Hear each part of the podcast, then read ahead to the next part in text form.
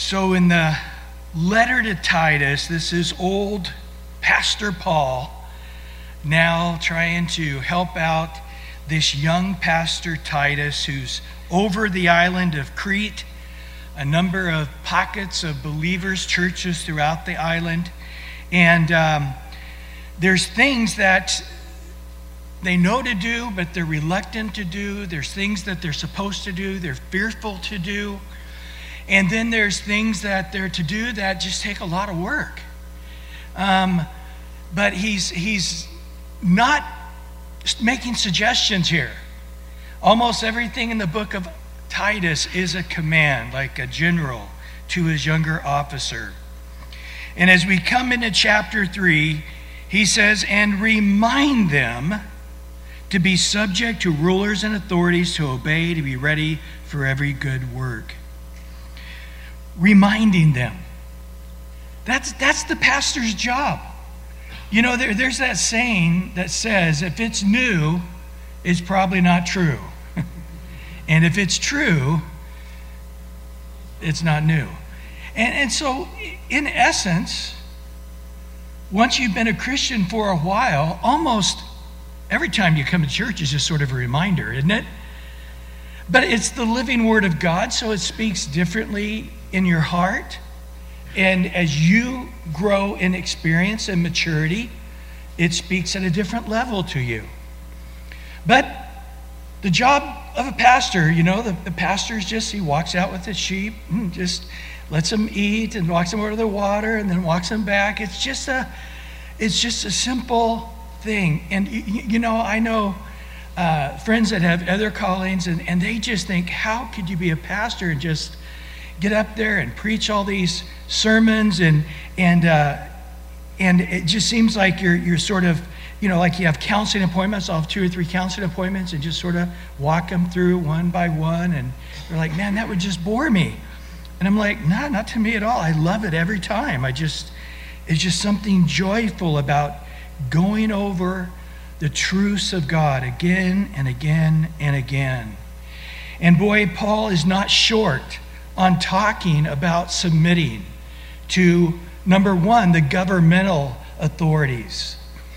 You know, when you, you think about church history, Paul, in his writing, probably had it about as tough of any civilization in church history on being a Christian, uh, just about than any other generation. You say, well, the Soviet Union, boy, they were horribly killing hundreds and millions, maybe even hundreds of thousands, maybe even millions of Christians during those decades. Yeah, they did. And, and China, yeah. India, yeah. Throughout the Muslim world presently, today.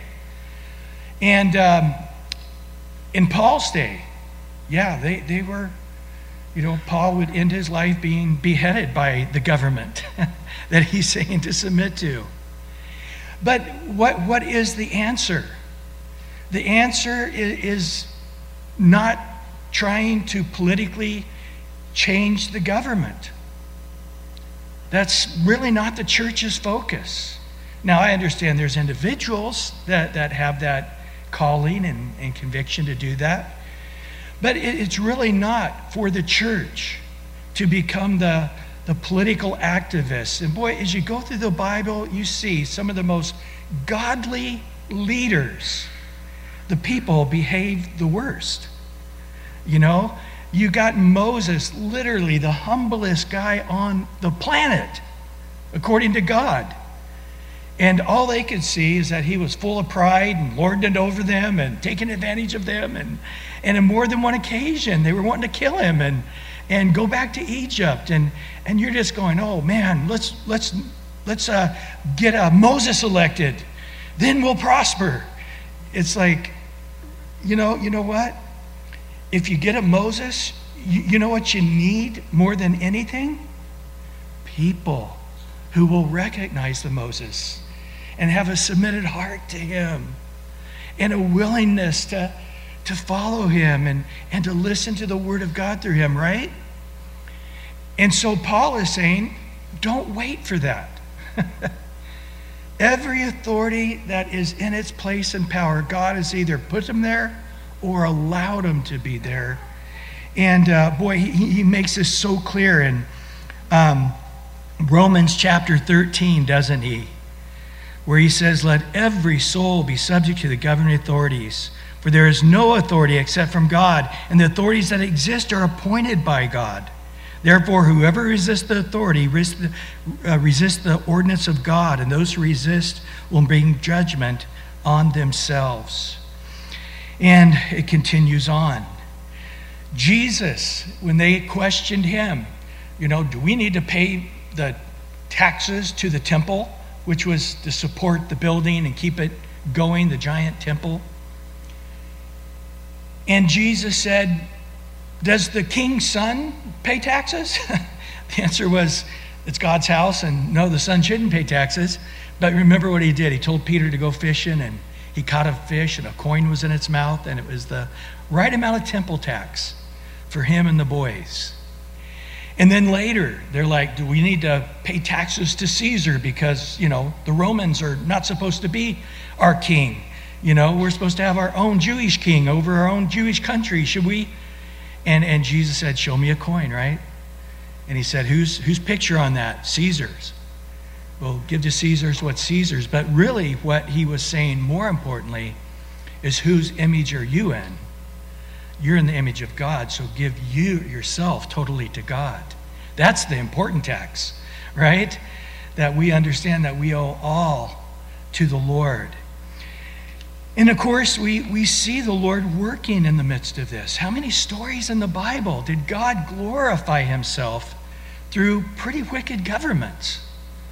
You know, I mean, there's, there's many, many stories. I, I think of just a couple of them offhand, you know. You got Joseph with, remember the guy with the coat of many colors? And, and he submits himself unto slavery.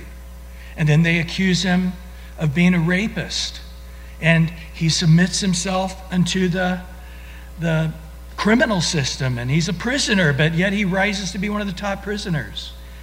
And, and as he's submitted in his heart to Potiphar's slave or submitted to his jailers, we just see this beautiful heart, and God's able to raise him up from being on, in the prison system of a, as a rapist to second in command under Pharaoh in a matter of moments. And it's in that place of the government, as an Egyptian, that he says, God's allowed this to save you guys alive now.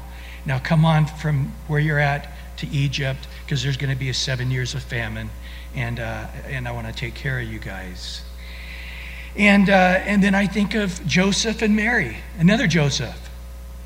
Remember, they were in Nazareth, and Mary was very, very pregnant. And uh, they tried to get a pass on, you know, being pregnant, not having to go back to his family city, which was Bethlehem. But the government, being cruel and not caring about people, demanded them to go to Bethlehem. And of course, that the prophecy might be fulfilled, huh? That the, our Lord would be born in Bethlehem. So we, we see that God's got it in control. He's got it in control, right? And, and, and you know what? If our hearts are submitted unto God and, okay, whatever government, I'm in China, I'm in India, I'm in Venezuela, I'm just going to get my eyes on the Lord.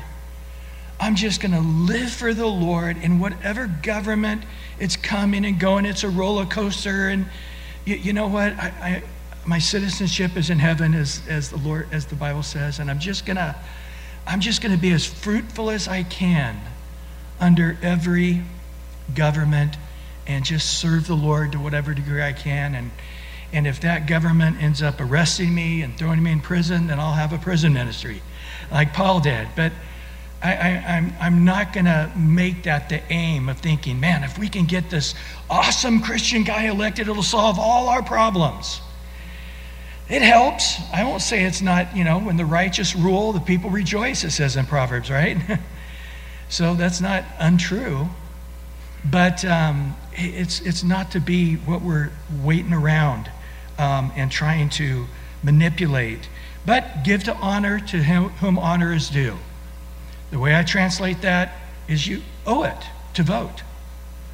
You know, it's, it's amazing the, the small percentage of our country that votes. And, uh, and, I, and I'd say if you don't vote, you have no right complaining about anything political, right? And uh, it, it's, just, it's just staggering how many people don't vote. But you know, when people become citizens of the United States and they finally, oh, I'm a citizen, guess what they do next voting cycle? Man, they, they couldn't imagine being in Iran getting to vote or coming from Iraq or, or wherever they're coming from. They're, they're just amazed at the, the power they have to be able to vote without getting killed or um, having blowback or, or whatever. So those, those are the balances there. Uh, it does also to say to submit to the authority in the church. In Hebrews 13, 17, obey those who rule over you and be submissive, for they watch out for your souls as those who must give an account. Let them do so with joy and not with grief, for that would be unprofitable for you. So have a, a submitted heart unto the governmental bodies that exist in the world, but also have a submitted heart to whatever governmental bodies are in the church. However, God's raised that up. I mean, there are congregational run churches, there are elder run churches, there are pastor run churches. Uh, it looks different all over the world, but either way, whatever that, that government is, whoever God's raised up in that place of authority, have a heart of submission. And then, of course, it just goes everywhere. When, when there's a beautiful heart of humility and submission, you just find it going to everyone. And the Bible says that too submit one to another. And, and Jesus says, Look, you call me Lord, Master, Rabboni. I'm the top guy. And what did I just do in John 13? He says, I washed your feet. And this isn't the exception to the rule. This is the rule. Blessed are you. If you just have that heart of humility in the place of power, not to use it to lord it over, but as fellow sharers of the joy. I love that. Where Paul says in Corinthians, You need to respect me. I'm an apostle. I started that church. You're ignoring me, and God's not going to allow that. I'm afraid I'm going to come down there, and God's going to humble you, and I don't want that to happen. And then what does he say in the next book, Second Corinthians? He's like, I, don't want to rule over you. I just want to be fellow sharers of your joy. But you do need to respect my authority in your life as apostle and the founder of that church and, and, uh, and who God has made me in the church as an apostle to the sphere that God's given me, and you are included in my sphere, he says to the Corinthians. But re- really, I just want to come alongside and be fellows, sharers of your joy. I love it in Philippians 2, verse 3 and 4. Let nothing be done through selfish ambition or conceit, but in lowliness of mind. Let each esteem others better than himself. Philippians 2 4. Let each of you look out not only for his own interests, but also for the interests of others. And then it goes on to say, This was the mind that was in Christ. In, Philipp, in 1 Peter chapter 5, verse 5, it says, Yes, all of you be submissive to one another. Be clothed in humility. God resists the proud, but gives grace to the humble. So there's just a beautiful thing in the heart of submission. And then, of course, it just never really ends, does it? You know, in the marriage, it says there in, in Ephesians 5.21, submit yourselves one to another in the marriage partnership. But in particular, as far as the, the, the roles in marriage, the husband is the head of the home. The wife needs to submit to the husband as to the Lord in everything. And, uh, and not having that heart of submission, God resists that. It's, it's a sign of, a, of being an apostate when you don't have that heart of submission. And in James 3, in that verse 13 to 18, 18 he, he says, Who is wise and understanding among you? I don't want to hear his words. I want to see it. Let him show by good conduct that his works are done in what? The meekness, the humility, the having power but not using that power of wisdom. But if you have bitter envy, self seeking in your hearts, don't boast and lie against the truth. The wisdom does not descend from above, but is earthly, sensual, demonic. And where envy and self seeking exist, confusion and every evil thing are there. So the opposite of that submissive heart is a self willed heart. And that self willed heart, every evil thing can, can dwell there. there. There's no end to how con- much confusion that can bring. But then he says in Ephesians 3:17, but the wisdom that's from above, it's pure, it's peaceable, it's gentle, it's willing to yield. It's full of mercy and good fruits without partiality, without hypocrisy. And the fruit of righteousness is sown in peace by those who make peace. It's just a, a beautiful thing when, when you have that wisdom from above. And it, it's just that beautiful, gentle, yielded, submitted spirit. And there's no end to the beauty of the fruit it can bring, right? I mean, Jesus humbled himself and humbled himself and humbled himself and humbled himself. And coming in uh, as a man, he became the servant of all men. And then, after being the servant of all men, he died in our place on the cross, serving all of us. So unworthy are we, but yet Jesus humbled himself even to the point of death, even the death of cross. Therefore, the Father desires that every knee would bow, every tongue would confess that Jesus is Lord to the glory of God the Father. In Jude 8, it says, Likewise, these dreamers defile the flesh, reject authority, speak evil of dignitaries. So understand that, that this is not like, oh, well, you know, he's sort of not submitted, and, you know, that, that, that would be better if he did. No. Remember what Samuel said to Saul he, he said stubbornness is as idolatry, and rebellion is as what? Witchcraft. No, no, no, no, no, no. Not having a humble, submitted heart is really a scary, dark alley leading to a, a bottomless pit, a door. Now, the balance in this, and just as a real quick note, there are times where two truths clash. And when they do hit each one, you choose the greater good. So, like Pharaoh told the midwives, hey, when the Hebrew babies are being born, and if you see it's a boy, kill it, abort it before it comes out of the womb. And they said, oh, okay, we'll do that. And of course, they lied and they didn't do that. And Pharaoh pulled them in and they said, Well, We tried. But that, you know, these Hebrew women are so strong, the babies get born before we even get there, so we don't have a chance to kill them uh, in, in the midst of uh, helping them be born. And it said, God bless them. Because they said, okay, submit to the governing authorities, but also submit to God. And I can't submit to the greater authority if I do what they want. So I have to ignore this authority to, to uh, obey God. And remember um, when Peter and the gang in Acts chapter 4 came before the Sanhedrin and they're saying, hey, as your religious leaders, we order you not to preach Christ anymore. And Peter said, interesting, because Christ just told us a few days ago to go into all the world and preach his name. So do we obey God or you guys? And, uh, and they said, man, we know these guys are a bunch of dumb fishermen, but wow. Um, they've been with Jesus. It was, it was overwhelming to them. And then he says in chapter 3, verse 2 speak evil of how many people? No one. But be peaceable, gentle, showing all humility to all men. Sort of the same thing, sort of carrying on, isn't it? He's saying, Do you, do you get it, guys? Do you get this, this nature of Jesus and how it flows and how it works and how it looks and how powerful it is? This life where if you humble yourself, God's able to lift you up. If you have a humble heart, God's able to give you more grace. But if you don't have that humble heart, then He resists you. So speak evil of, of no one. You know, that, that old saying your mom said was absolutely right. If you don't have anything good to say, what?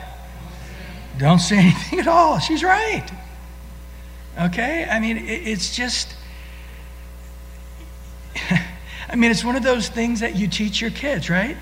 Just because you think a thought doesn't mean you speak it. That's why God gave you two ears and one mouth, right? And just because that tongue is all slippery, it doesn't mean you got to let it fall out. You know, there, there's just, there's just those, those common things. And, and Paul is saying earlier in Titus, he goes like, yeah, you guys are saying Cretans are this and Cretans are that. And he goes, you need to quit saying it because it's true. it wasn't, it was false. It was, but you're, you're saying something that is, it is true about them but it's, it's hurtful and you need to stop it. And I just a funny story. When my kids were young, I, I, don't know if you guys were in that phase where Billy Bob teeth were, were popular. Everybody was buying everybody as the Billy Bob teeth. You know, you put them in and, you know, you look like somebody from the, the swamplands of uh, wherever. And, uh, so we were going across country, a family vacation, the only one we really did uh, across country, but we're going through, um, I, I, believe it was Alabama, and uh, I stopped to ask directions, and this guy came over just as nice as could be and had Billy Bob teeth in, but they weren't from the store. And my kid's going, That's great. Oh, you are great. You know, I love you, man. This is, you got Billy Bob teeth. And there's little kids, you know.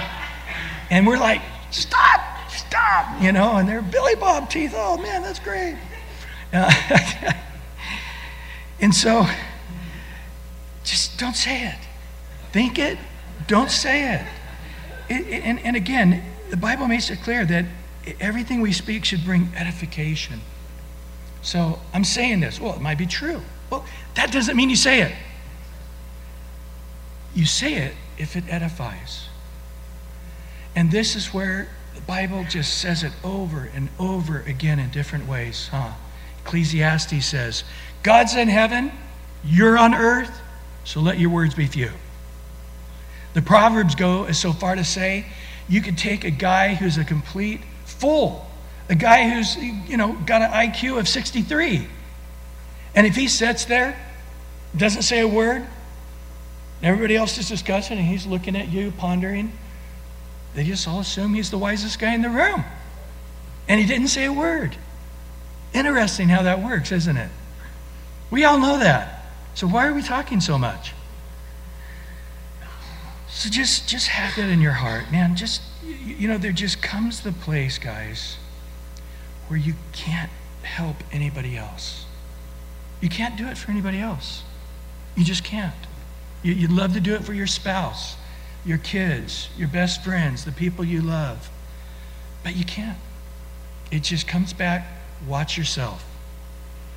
You know, I, I, I can't help somebody else be kind, but I can help me not being unkind, right? And if I slow down am conscious that every word I speak, every thought I think, God's hedged me in behind, hedged me in before. He has created this day wonderfully. A zillion years ago, He created this day. He predestined that I have good works to walk in. It says in Ephesians 10 that I should walk in them. And I just wake up and say, God, this is the day you have made. Before I put one foot on the floor, Lord, Everything you want me to say, everything you want me to do, every situation I know is of you. Right?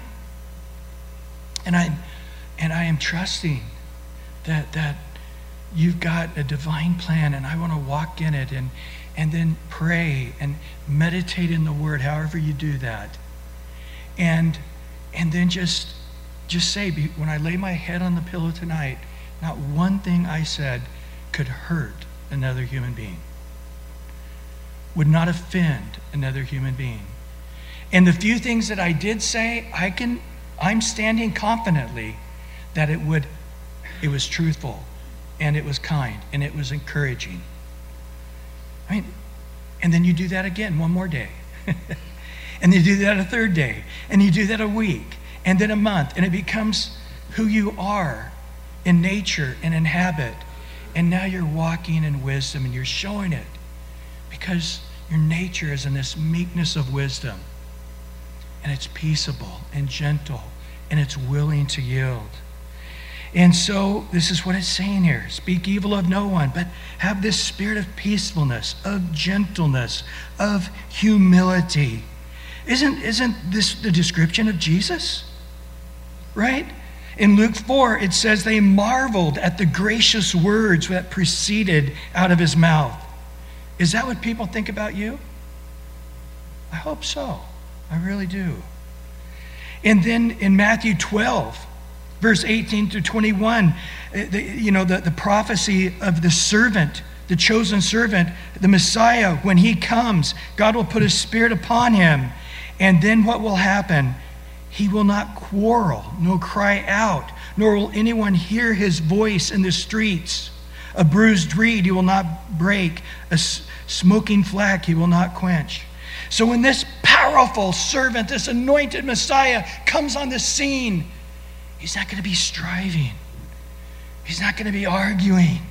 He's not going to be pushing his agenda, philosophy, doctrine. He's not this striving individual. Who is he? He's this gentle individual. If he, if he sees a, a branch broken, metaphorically, he won't just oh, go rip that thing off and start picking his teeth with it. He'll go back and tape it up and, and get, the, get the branch to heal back and be bear fruit. If he sees, sees a candle flickering, ready to go out, he doesn't just say, ah, the thing has hardly any oil, just snub it out and pour some more oil and get a new candle. No, he gently tips the bowl, keeps the candle going, and gently, carefully pours more oil in until it's filled back up. And then he puts the bowl back, and the candle never went out. This, this, this is the nature of Jesus. And Paul walked in it. He says to the Corinthians, When we were amongst you, we behaved perfectly. There's not one thing that we said or did that would stumble anyone. Wow. Can you say that? We, we, we, that's what's sort of expected. Follow me, Paul says. The Holy Spirit says. Follow as Paul is declaring here. These are the words of God. Follow him as he's following Christ. And I love it in Jesus in Matthew 11. Jesus says, You can come to me. You labor and heavy laden, and you're striving and struggling, and just take my yoke upon you and learn of me. The yoke, a big giant block of wood they put on oxen to turn them. Yes, it is a yoke. I'm not going to say that Christianity is not heavy. Boy, you know, I was talking to somebody Sunday, and they're just like, man, the thing I love about Calvary is teach verse by verse. And I said, yeah, but, you know, with that, sometimes we leave heavy. You know, we got through teaching the James, heavy book teaching through the minor prophets, heavy stuff. Sometimes, uh, you know, that, that's the thing, but most churches, it's like, hey, we got 52 Sundays a year. Every Sunday, I want everybody to walk, walk lifted up, you know? And it's just like, that, the truth doesn't always do that. Sometimes the truth just pierces and cuts out cancers and leaves you with a hole and bleeding and taped up, and you're going, ah, it was good to be in church today. Ah, oh, it hurts. I'm still hurting. That's that's what we're signed up. But yet, what does Jesus say? Even though the yoke is this big giant yoke, it's what? It's going to cause a rest in your souls.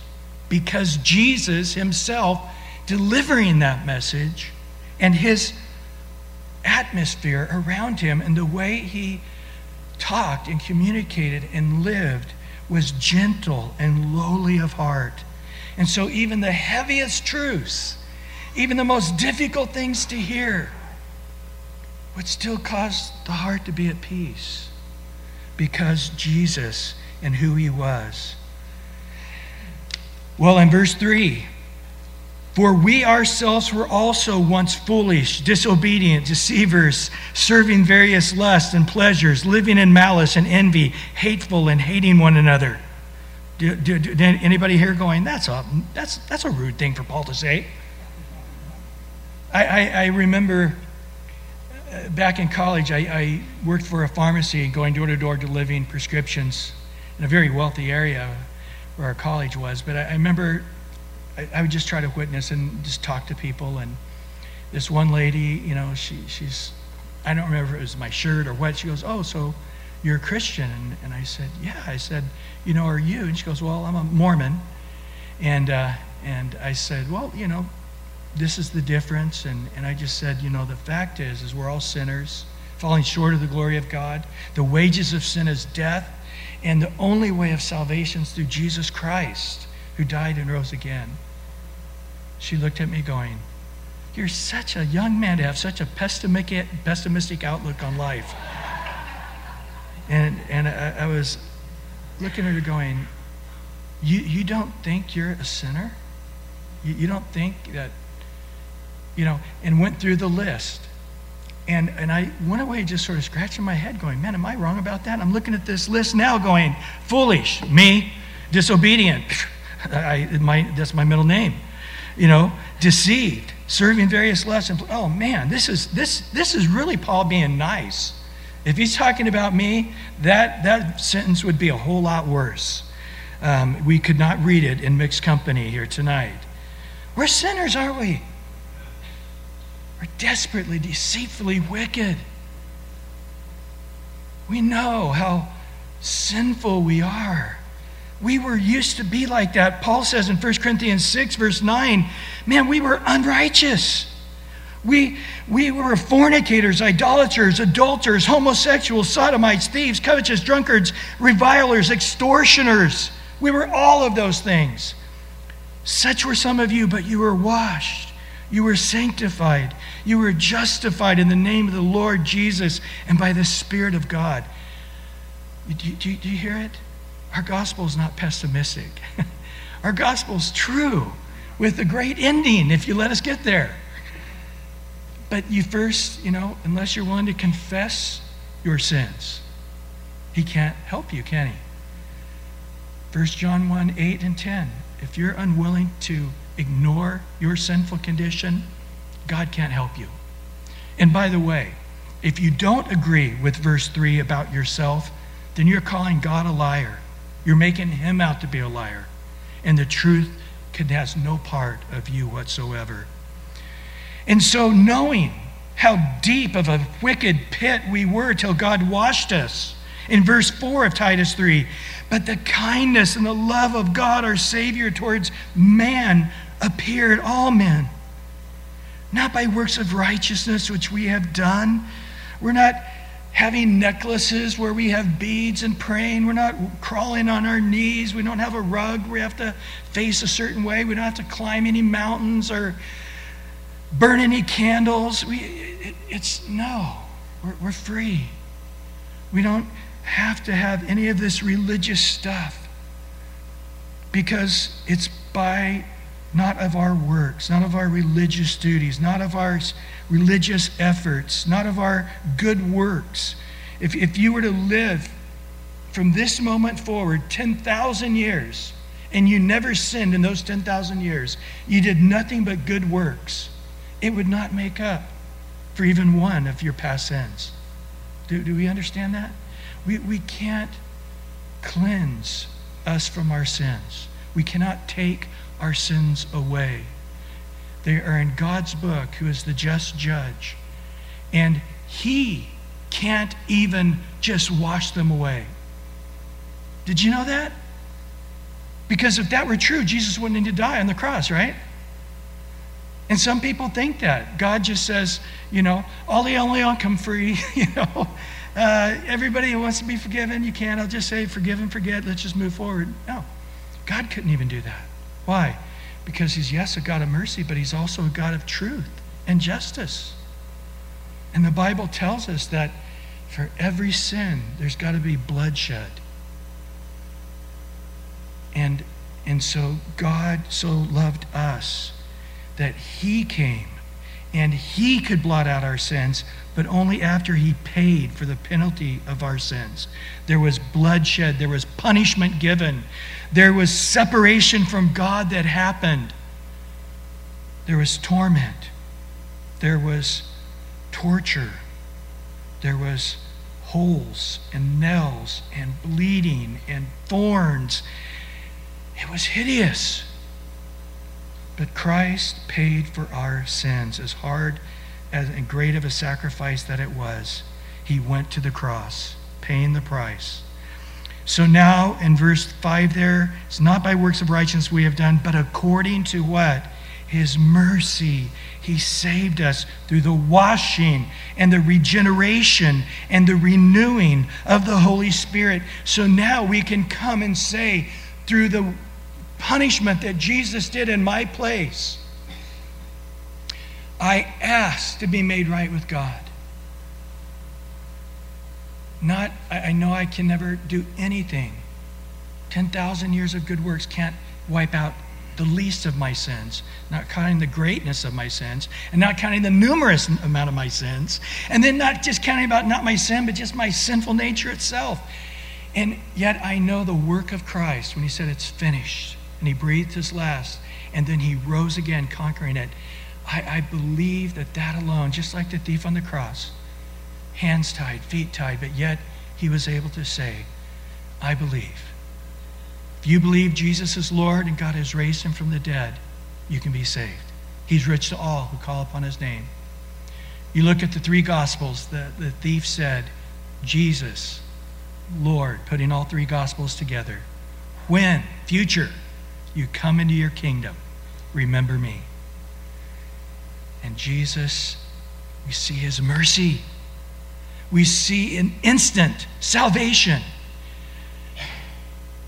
one of Jesus' final statements on the cross. Seven statements. One of those was to a man who was mocking him a few minutes earlier, maybe even spitting on him with the crowd. But he said to that thief, Today you'll be with me in paradise. Wow. Why? Because we're not saved by works that we do. We're saved by the mercies of God, who Jesus in the garden said, Father, if there's any way for this cup to pass, not my will. And, and, and nobody can understand that strain but Jesus. Being perfect, having never sinned, and, and realizing I am going to have sin on me. Not just one sin, but the sin of all the world. Oh my goodness. Serial killers and Hitlers and all of their sins, the sins of everybody upon me at one time, going from no sin to complete sin. He who knew no sin, 1 Corinthians or 2 Corinthians 5, 21. He who knew no sins became sin for us, that we might become, not given, but become the righteousness of God. So now the Holy Spirit can now come into us like he did the Holy of Holies and he washes us and regenerates us. Romans 2 says it circumcises our heart from that foreskin of the sin nature itself. Taken away. God's Holy Spirit now comes into our hearts. And now we have the ability to walk even as Jesus walked, to do the works he did and greater works. But we have complete free will, and we've got to choose to do that. That's our opportunity. We're going to see that in just a second here. So then it says that by the washing, regeneration, renewing of the Holy Spirit, whom He poured out on us abundantly through Jesus Christ our Savior. Jesus said that in John 10 10, huh? The thief comes except to steal, kill, and destroy. I've come that you might have life and you might have it more abundantly. And then he goes on in verse 7 to say, having been justified by his grace, we have become heirs according to the hope of eternal life. By him counting us worthy, just like the, the prodigal son's dad, he's coming with his pig smelling clothes. and the father takes that off, that old smelly robe ripped and torn and muddy and smells like pigs and he puts on his beautiful robe of righteousness. And then he puts on the ring on his finger and sandals. And, and he says, This is my son. He was lost to me, but he's found. He was dead to me, but he's alive. And I receive him fully back into my house as my son. Wow. That he might come and have a more abundant life. Do you think that prodigal son now with his father had a more abundant life than when he left? I, I think his days with that father in that house were never as sweet before once his heart realized the mercies and the grace of his father. And so we have been justified by his grace. We become heirs according to the hope of eternal life. Man, there's not enough that can be said about that. In Romans 8, verse 16 and 7, we're heirs of God, joint heirs with Christ. In 1 Peter 1, 3 and 4, it says, to a living hope through the resurrection of Jesus Christ from the dead, to an inheritance, incorruptible, undefiled, that does not fade away, reserved in heaven for you. So when we stand, and I don't understand all of this, our God's in three persons the Father, the Son, and the Holy Spirit. They're all one God, one substance, but yet in three distinct persons. And the second person of the Trinity came into human flesh. And when he died and rose again, he went back into the flesh, a resurrected flesh of the brethren, forever his eternal state.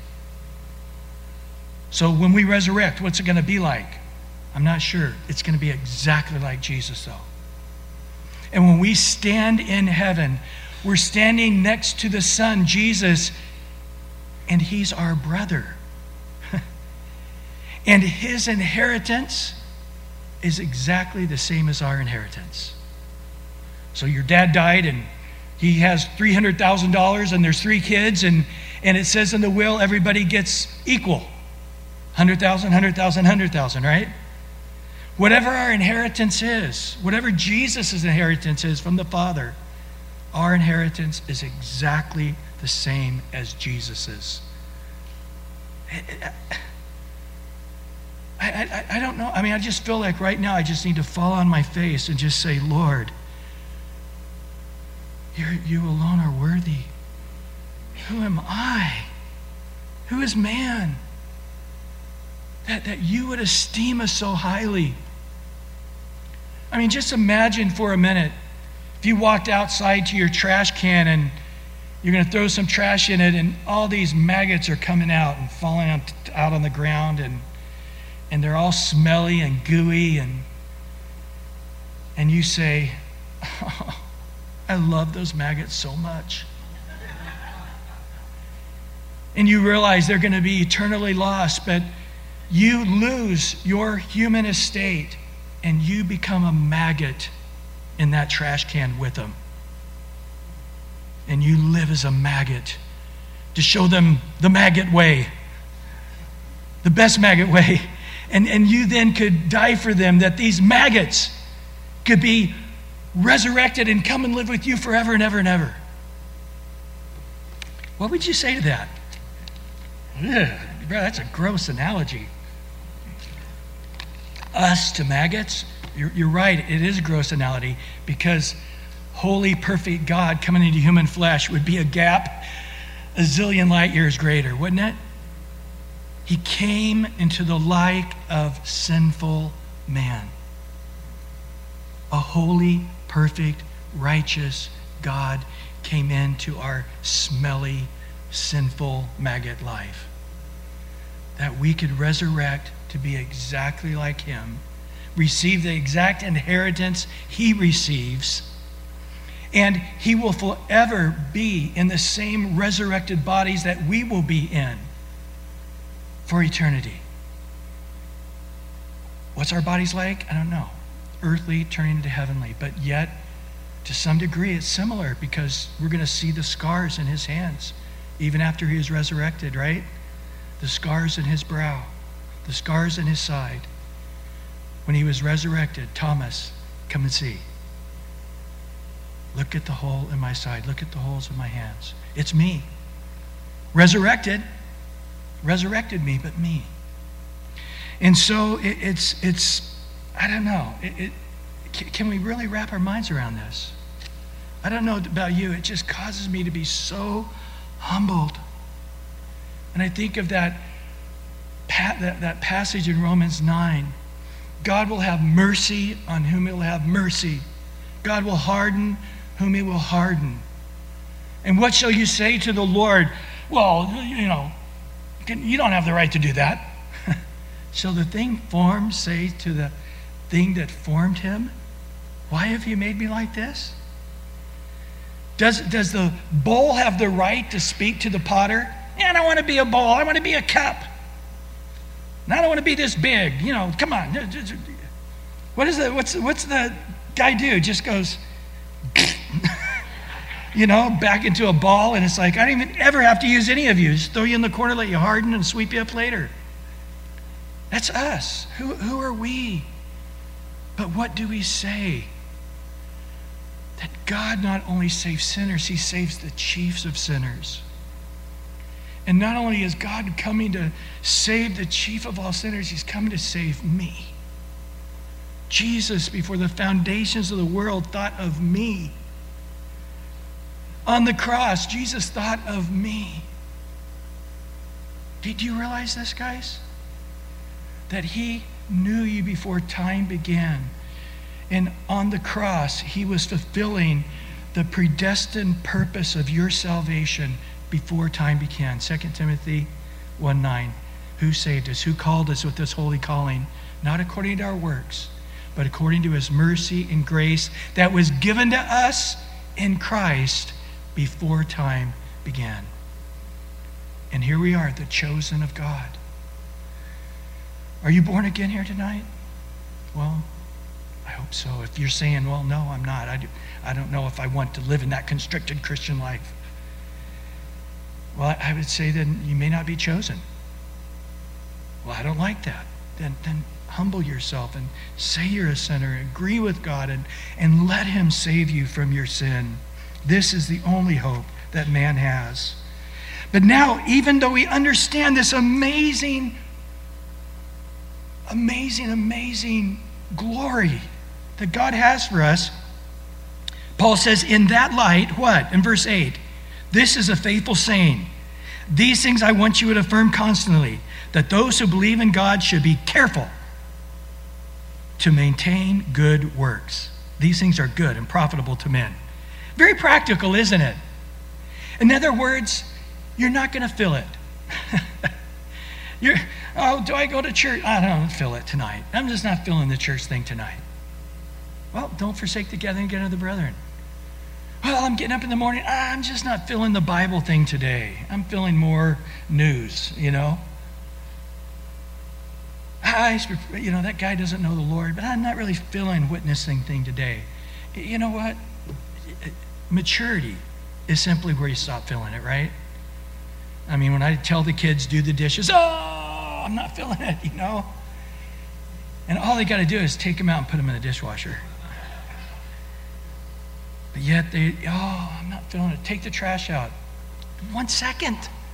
Pick the bag up, walk 20 feet, throw it in the can, and come back in.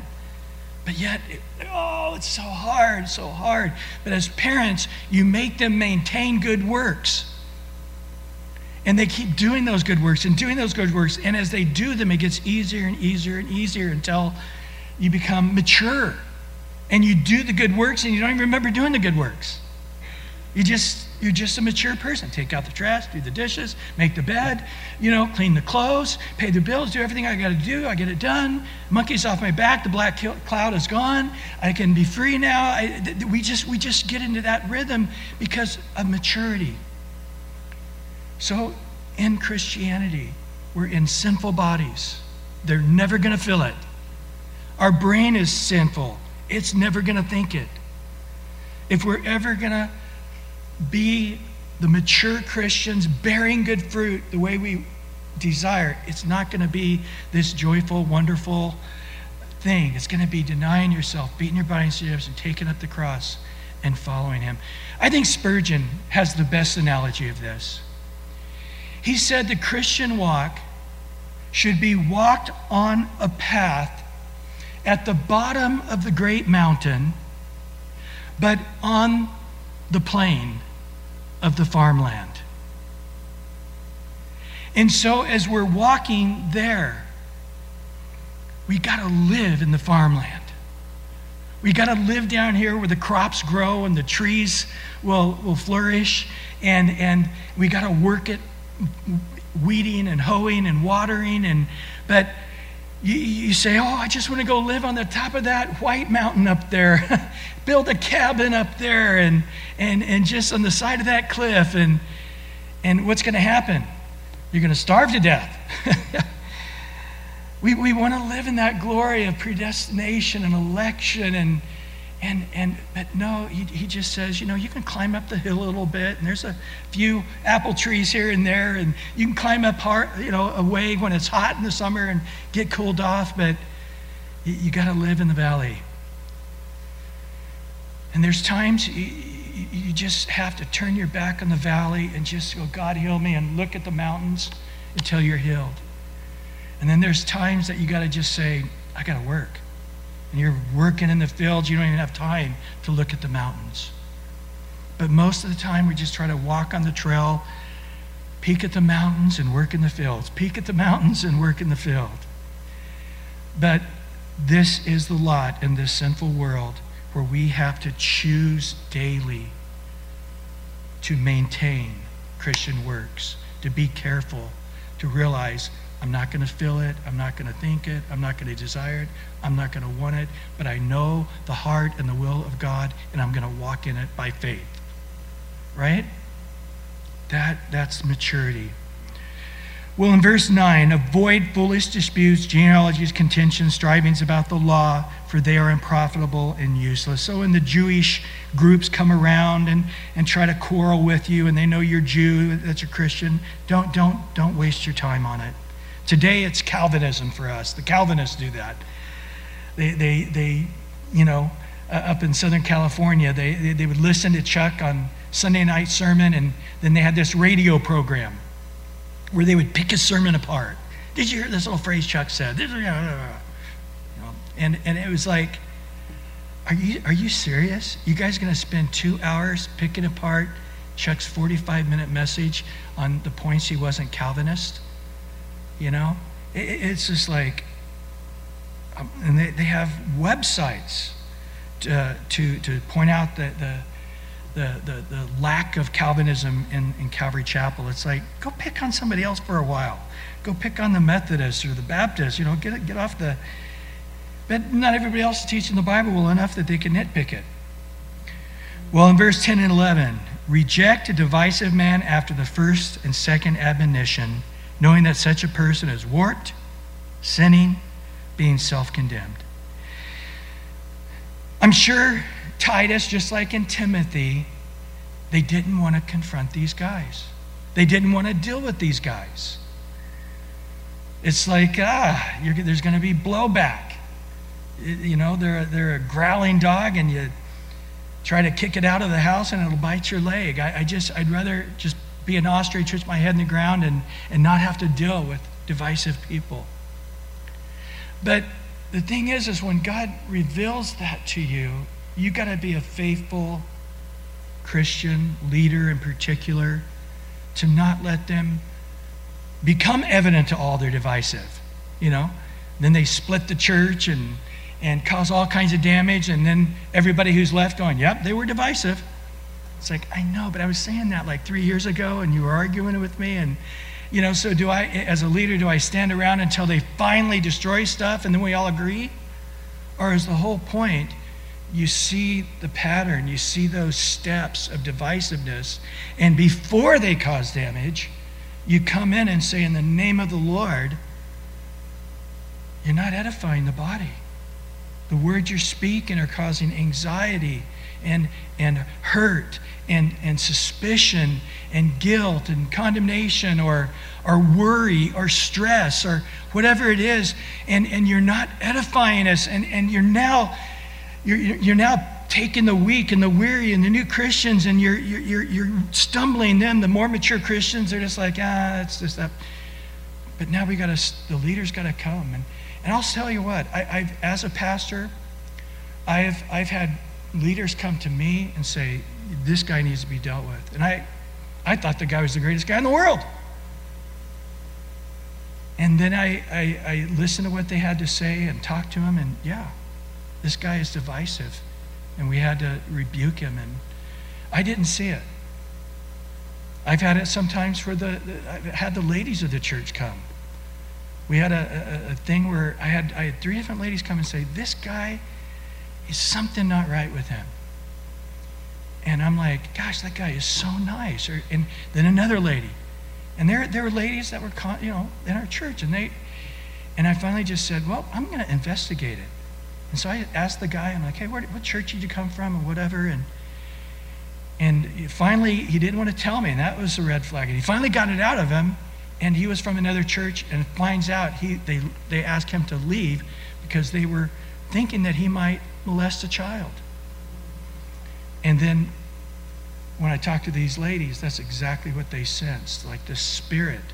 And, and so when I talked to the guy, I just said, hey, love you to come to church, but you can't um, be with the kids at all. Not after church, not before church, no Sunday school, find another ministry. He got up and he left and he went to another church, and I happened to know that pastor. I called him up and, and, the pastor's like, ah, well, he's a nice guy. And I said, I know, I thought so too. You know, I, but I'm just telling you. And, uh, and uh, unfortunately, that pastor said, oh, we'll keep an eye on him. I'm not worried about it. And unfortunately, some things really went bad with that. As far as I'll take that story. But then there's times when I'm the only one who sees it. And I'm, I, I'm just like, it's, it's beyond clear. And it's just God challenging me and my leadership to say, you, you've got the proof, you know what I'm telling you to do. And so I feel for Titus. This young guy, he's trying to help these churches get started all over the island, and he's got this guy being divisive in whatever way, and this person being offensive to people over here. And, and he's talked to him, and then he comes back and he talks to him again, and finally he's just like, you know what? You're not welcome here anymore. We're rejecting you from being a part of this. And, and if you want, you can come to my house and we'll do a Bible study, me and you, on how not to be offensive or how to, how to not be divisive and see if you're submitted enough to let me disciple you for a while. But right now, I got to take you, if you are a sheep, or maybe you're a, a wounded sheep, or maybe you're a sheep in wolf's clothing. I, I don't know yet. I'm not sure. Are, are you just a mean sheep being offensive and divisive? Are you a wounded sheep that either way, I've got to have you over here by myself if you're willing. If you're not, you need to go. But if you're willing, I, I just got some special oil to put on your head here. I got some special bandages here. And, and until I let you, until I, I see you get healthy, I'm not going to let you be with the other sheep. And it's a hard thing. It's one of the hardest things in the ministry. But God will challenge your leadership to, to step up and, and make that right. Well, finishing up here, he says, I, I sent uh, Artemas and Tychicus, be diligent to come to me at Nicopolis, for I've decided to spend the winter there. Send Zenas the lawyer, so I, I need a lawyer. Apollos on their journey with haste, that they may lack nothing. So most of these guys, we got to wait till we get to heaven to read the the heavenly pedia on these guys, but we recognize Apollos. Um, and, and then he said, let, all, let our people also learn to maintain good works. Do you, do you realize this, guys? This is the sixth time in this little book of Titus, the sixth time he has said, maintain good works. Meet urgent needs that they may not be unfruitful. So be ready. To, you know, have some finances gathered together. So if, if somebody needs urgent help, the church is ready to just say, we've, we've been being good stewards of the money. We have some money saved to help you with whatever this situation is. Be ready for urgent needs. The Bible's pretty clear on how to give, right? I mean, it's like we got to we got to be helping out widows and orphans. If our if our church isn't, then, then we're we're blowing it, right? True religion's helping out widows and orphans. You know, we need to help missionaries. The Bible's pretty clear on that, even though, especially those who are persecuted missionaries. Um, yeah, there, there's there's pretty clear layout of, of, things that we as a church should be making sure we're supporting. And then uh, again, have that ready so you're not caught unaware and unfruitful. How many verses are in chapter three? I just realized my printer ran out of paper, and I, I have verse 14. Dennis, you got it there in verse 15 in front of you? Yeah, read it, read it real loud. It says, All who are with me greet you. All. Those who love us in the faith, grace be with you all. Amen. Amen. That, that you, you read that so well. I, there's nothing to be said. Lord, thank you for this night. And thank you. Oh, you're so good to us. Oh, thank you for the washing of the water and the word. Thank you for strengthening feeble hands and our hands hanging down and feeble knees, straightening them out tonight. Thank you for speaking words of faith, Lord, and faith comes by hearing and hearing by your word. Thank you for sending your word and healing us. Thank you for warning us to watch out, to not be submitted to those in authorities, and, and to be ready to reject those who are divisive and offensive and, and causing division. And Lord, thank you for just washing us in your theology, your beautiful doctrine of salvation. Oh, how beautiful and wonderful. You said it. How beautiful are the feet of those who spread the good news. How beautiful it is. And we sensed it tonight. You met us tonight in the gospel, and it warmed our heart. It encouraged us and, and washed us and strengthened us. And we thank you so much in Jesus' precious name. And everyone said, Amen, amen.